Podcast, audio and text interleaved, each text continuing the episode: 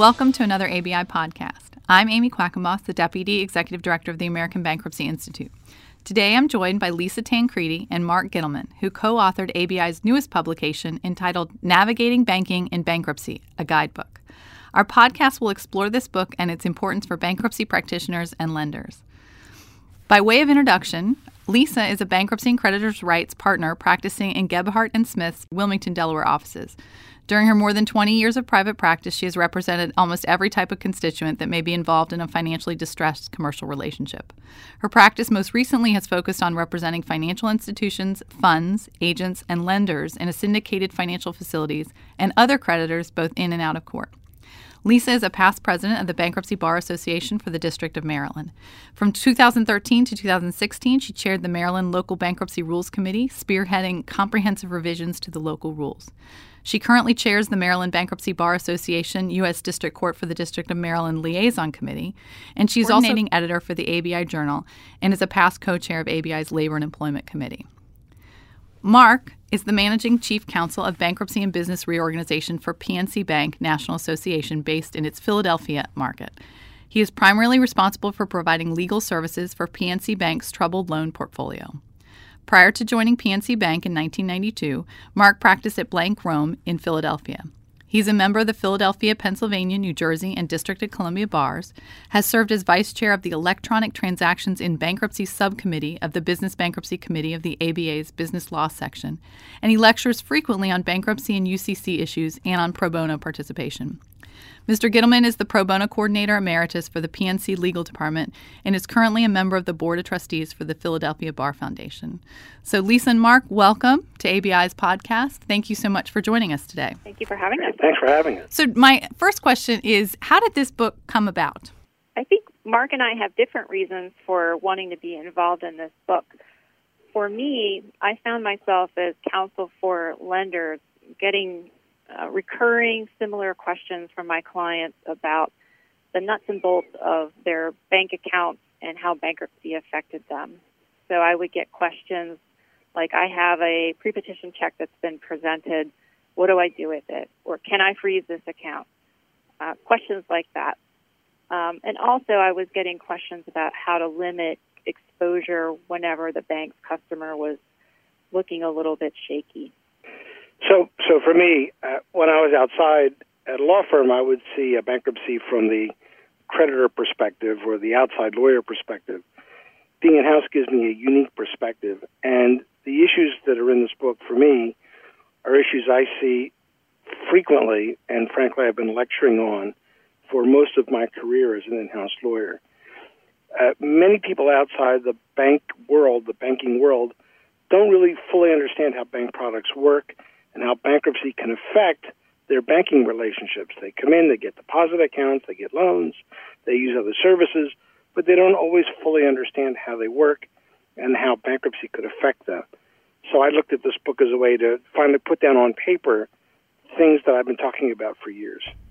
I love these types of books, and ABI has, ABI has several of them where it's a book that is aimed at really clients, but also can be used by lawyers as well. So, was the intended audience both bankruptcy attorneys and uh, lenders?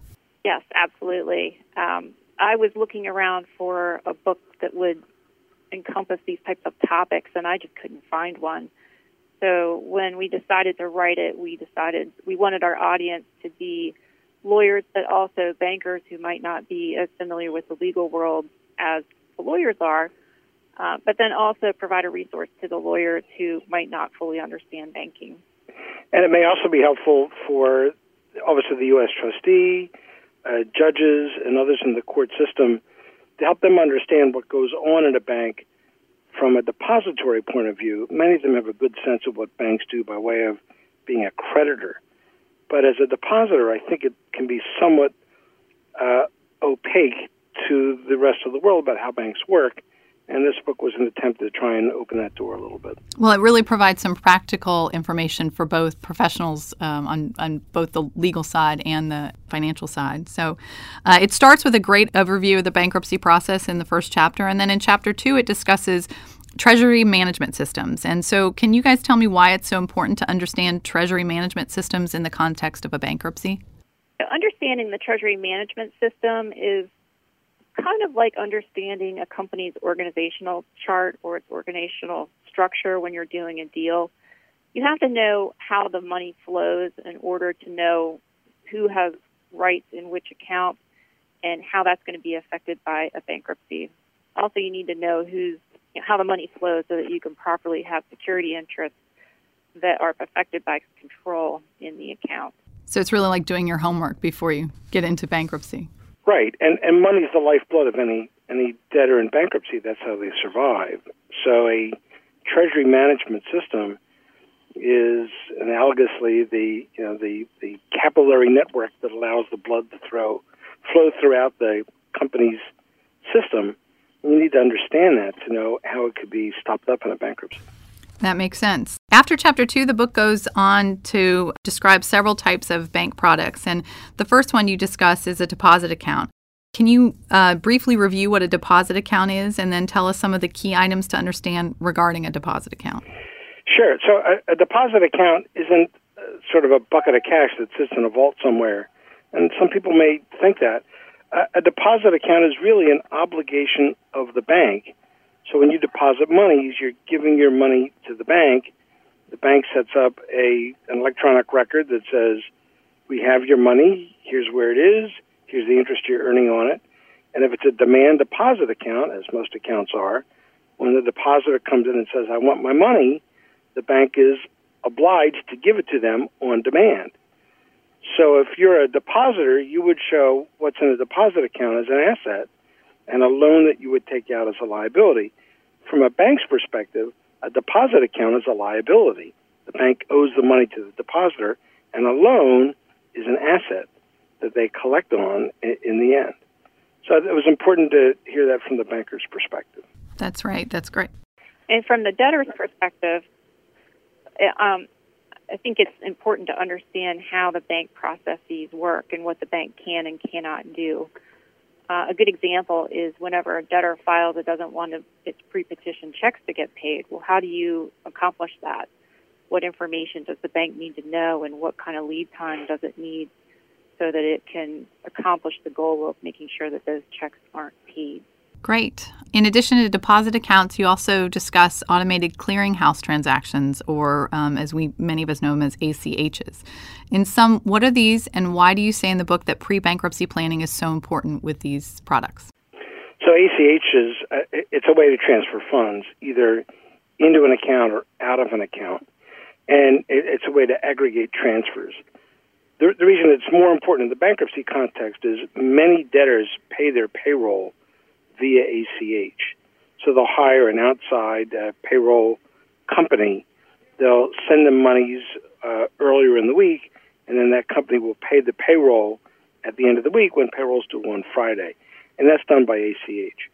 When a bankruptcy occurs, the ACH system is frozen and can be opened up again if you st- go through the steps uh, set forth in the code, as we described in the book. But it's important to know how the ACH system works how monies flow in and out and through that system, uh, it, it, what the protections are if you send out an ACH and there's an error, or if you're receiving an ACH, can it be called back, and then how bankruptcy overlays that entire process. This was one of the more difficult chapters to write, frankly, because the workings of the ACH system just make everybody's eyes want to glaze over.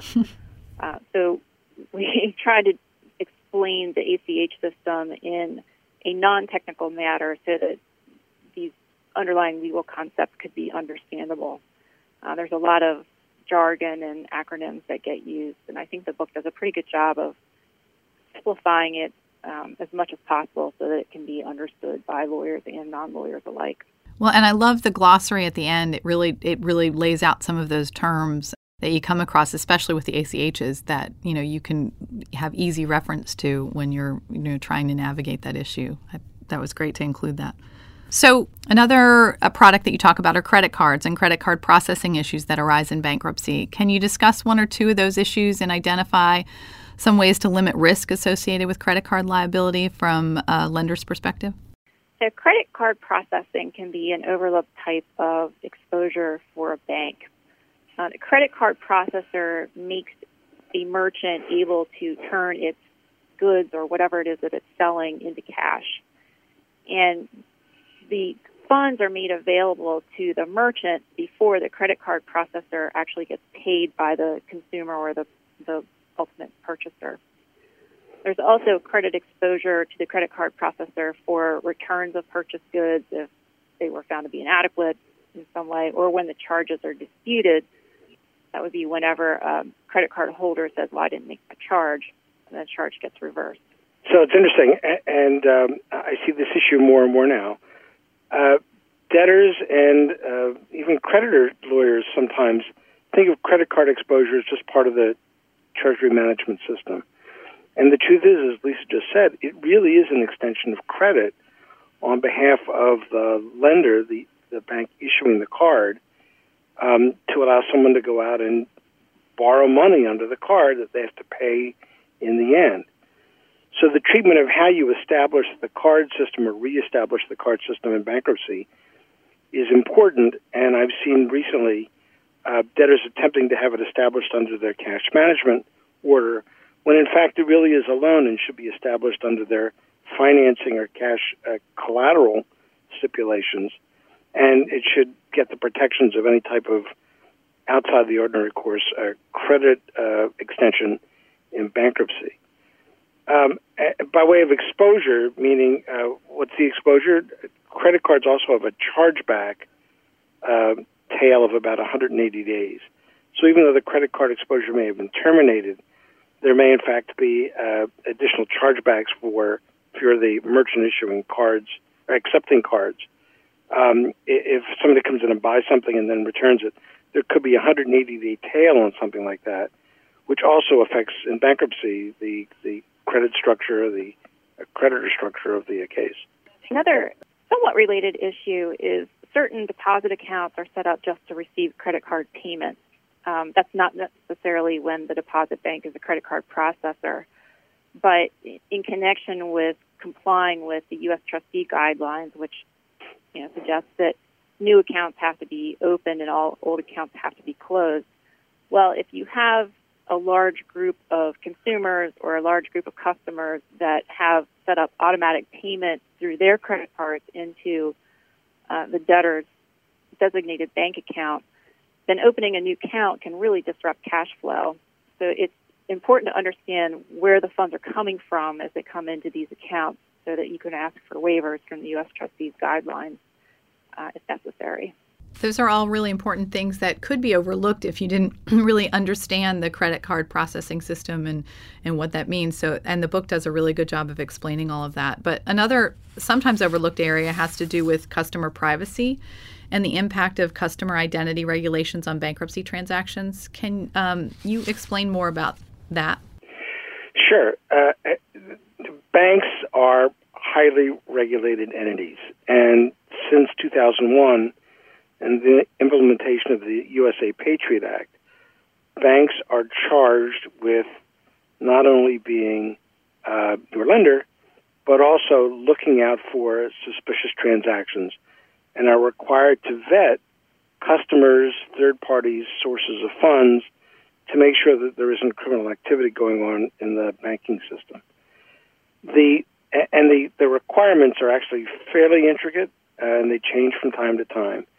And banks have to keep up with these requirements and institute protocols through transactions to comply. People outside don't generally see that stuff, and sometimes it can be a surprise when a bank says, We can't approve this transaction unless we fully understand who all the parties are involved in the transaction. So um, we're seeing this now more and more creep into bankruptcy cases as well when assets are sold through the bankruptcy process or um, new capital providers are coming into the bankruptcy process. The issue of understanding bank requirements regarding who's the customer, who's the source of funds, who's the new capital provider, who's the asset purchaser, are becoming uh, larger issues every day. Those issues the processes that the banks use also vary from bank to bank. But I think it's important that parties to that are dealing with transactions that involve new sources of capital or funds coming in from another source or um, purchases that pay off loans really just accept the idea that the bank is going to require information that they might think is intrusive.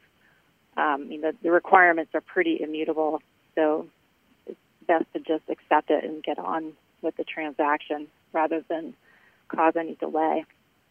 Um, another area is customer privacy that's gotten a lot more attention of late, and the book contains a section that identifies some of those requirements and gives tips for staying out of trouble to both the lenders and the lawyers.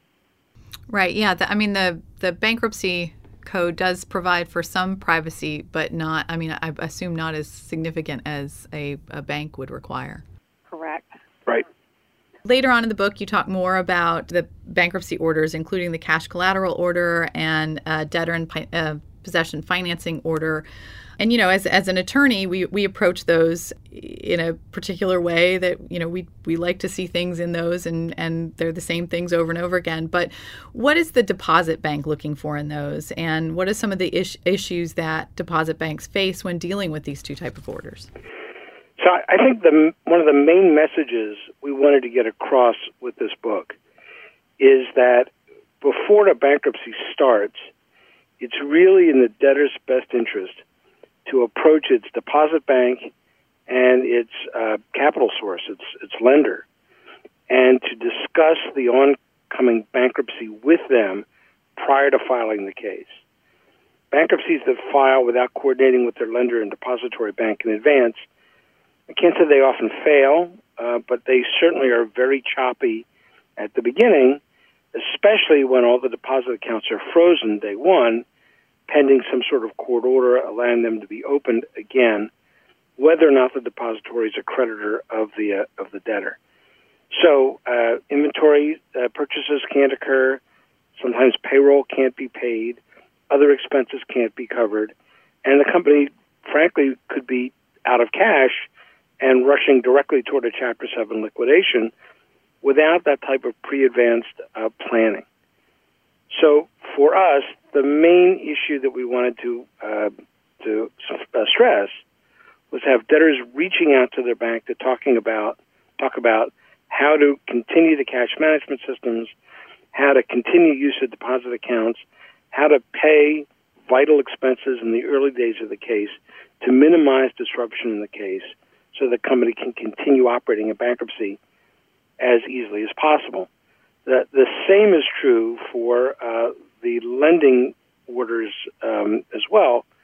Uh, unless the debtor is going to go to war over use of cash collateral, it's always best to have the lender and borrower debtor walk into court hand in hand so that the financing can be established pretty quickly early in the case. I've had to, on behalf of clients, go into court, um, you know, on an emergency basis, asking for an amendment to a cash collateral order whenever the order requires the bank to do something that it just can't do under its processes. So it's important to show the order to the bank before you submit it to the court just to make sure that it will work like you think it will work.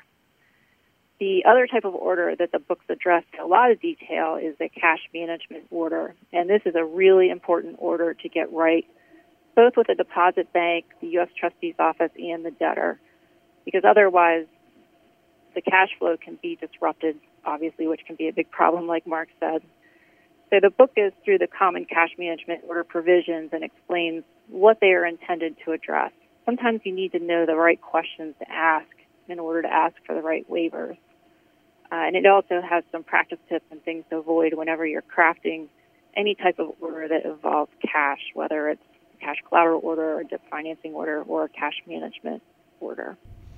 Always important to talk with the banks, yeah one of the things we put into the book are checklists also, not not to be a full list of all items every debtor or bank should consider, but a suggested list to try and help address these issues early. Yeah, I, I, looked at that's a very practical list. I mean, just taking having you know that in front of you and making sure that um, you've hit those things uh, is a is a great way to get the case started. Okay, in the book, you also talk about Section 345 of the Bankruptcy Code and how it relates to banks. Can you tell us about that section and why it's important? Section 345 is designed by Congress to make sure that the bankruptcy estate's catch assets are um, maintained with a proper stewardship. What Congress didn't want to have happen was that the debtor's money and, by extension, creditors' money uh, be lost because of an improvident investment or because of a bank failure. The Office of the U.S. Trustee also has guidelines that further flesh out uh, what they're looking for in Section 345. Now, it, as we've been alluding all along, sometimes you need to know the right questions to ask. There are some bank products and services that affect compliance with the U.S. trustee guidelines in ways that aren't so obvious. For example, um, a debtor bank might be a participant in a program that does something called an insured cash sweep. And that's whenever a group of banks agree that they will spread money amongst themselves um, in order to stay below the FDIC insured limit. So it's much more complicated than that. But the the funds aren't necessarily at the debtor's bank like the debtors you know, like you think. So again, you need to know the right questions to ask so that you can get the appropriate waivers from the guidelines or uh, figure out some other workaround to what you're trying to do. Great. It's an interesting perspective from inside the bank because these are issues outside uh, lawyers and debtors don't really focus on. But from our point of view, we deal with the U.S. Trustee's Office on a regular basis to become approved depositories um, and to set up these systems to comply with 345. And uh, banks do them all differently, but these are things that uh, that's part of the banking system. And it's good to go on into trying to comply with the guidelines and being on the U.S. trustees approved list with open eyes. Um, some banks, once they once they're on the list for a particular case, might find uh, that they kind of regret it later on because it's more intensive as far as reporting than they had expected, or because the program requires a cash bond that you know, they want to get back. Right. So yeah, it's important to know what that code section says and, and work with the U.S. Trustee's Office. My last question is that you know the book also addresses um, a couple of other sections of the bankruptcy code that uh, I know are important in the bankruptcy process uh, relating to fraudulent transfers and preferences. What are some of the risks banks face with these types of avoidance actions? So there are some not so obvious ways that a deposit bank can be exposed to avoidance actions um, I'll give you an example. There, and there's a, a cautionary tale that's discussed at some length in the book. Whenever a bank honors overdraft before bankruptcy, it might itself um, be exposed to a fraudulent conveyance claim. And you know, a bank might be willing to do this if it's an important customer to the bank. They want to help the customer out. The customer has assured them that the money's coming the next day um, the bank might honor overdrafts, but it can get itself into trouble that way. And so that, you know, banks should do that with their eyes open. Uh, there's another line of cases that's fairly new that's testing whether a deposit into a debtor's bank account is a transfer to the bank for fraudulent transfer purposes. As Mark talked about earlier, whenever a deposit is made into a deposit account, the bank can take the money and make other loans with it. So you know, a clever lawyer came up with the concept that, well, maybe that's a fraudulent transfer. And so far, the cases have held that it's not, but it's an interesting, um, it's an interesting argument and one to definitely keep abreast of. The um, cash management systems can affect parties other than the bank. For example, if you have a, a large business enterprise with different companies that uh, use a cash management system that sweeps money from one company to another, that can give rise to fraudulent transfer issues as well. Right, and banks banks receive transfers all the time, sometimes merely as a conduit. So somebody's depositing money into an account to wire it to a third party, and then the person depositing the money in the account files bankruptcy shortly after that.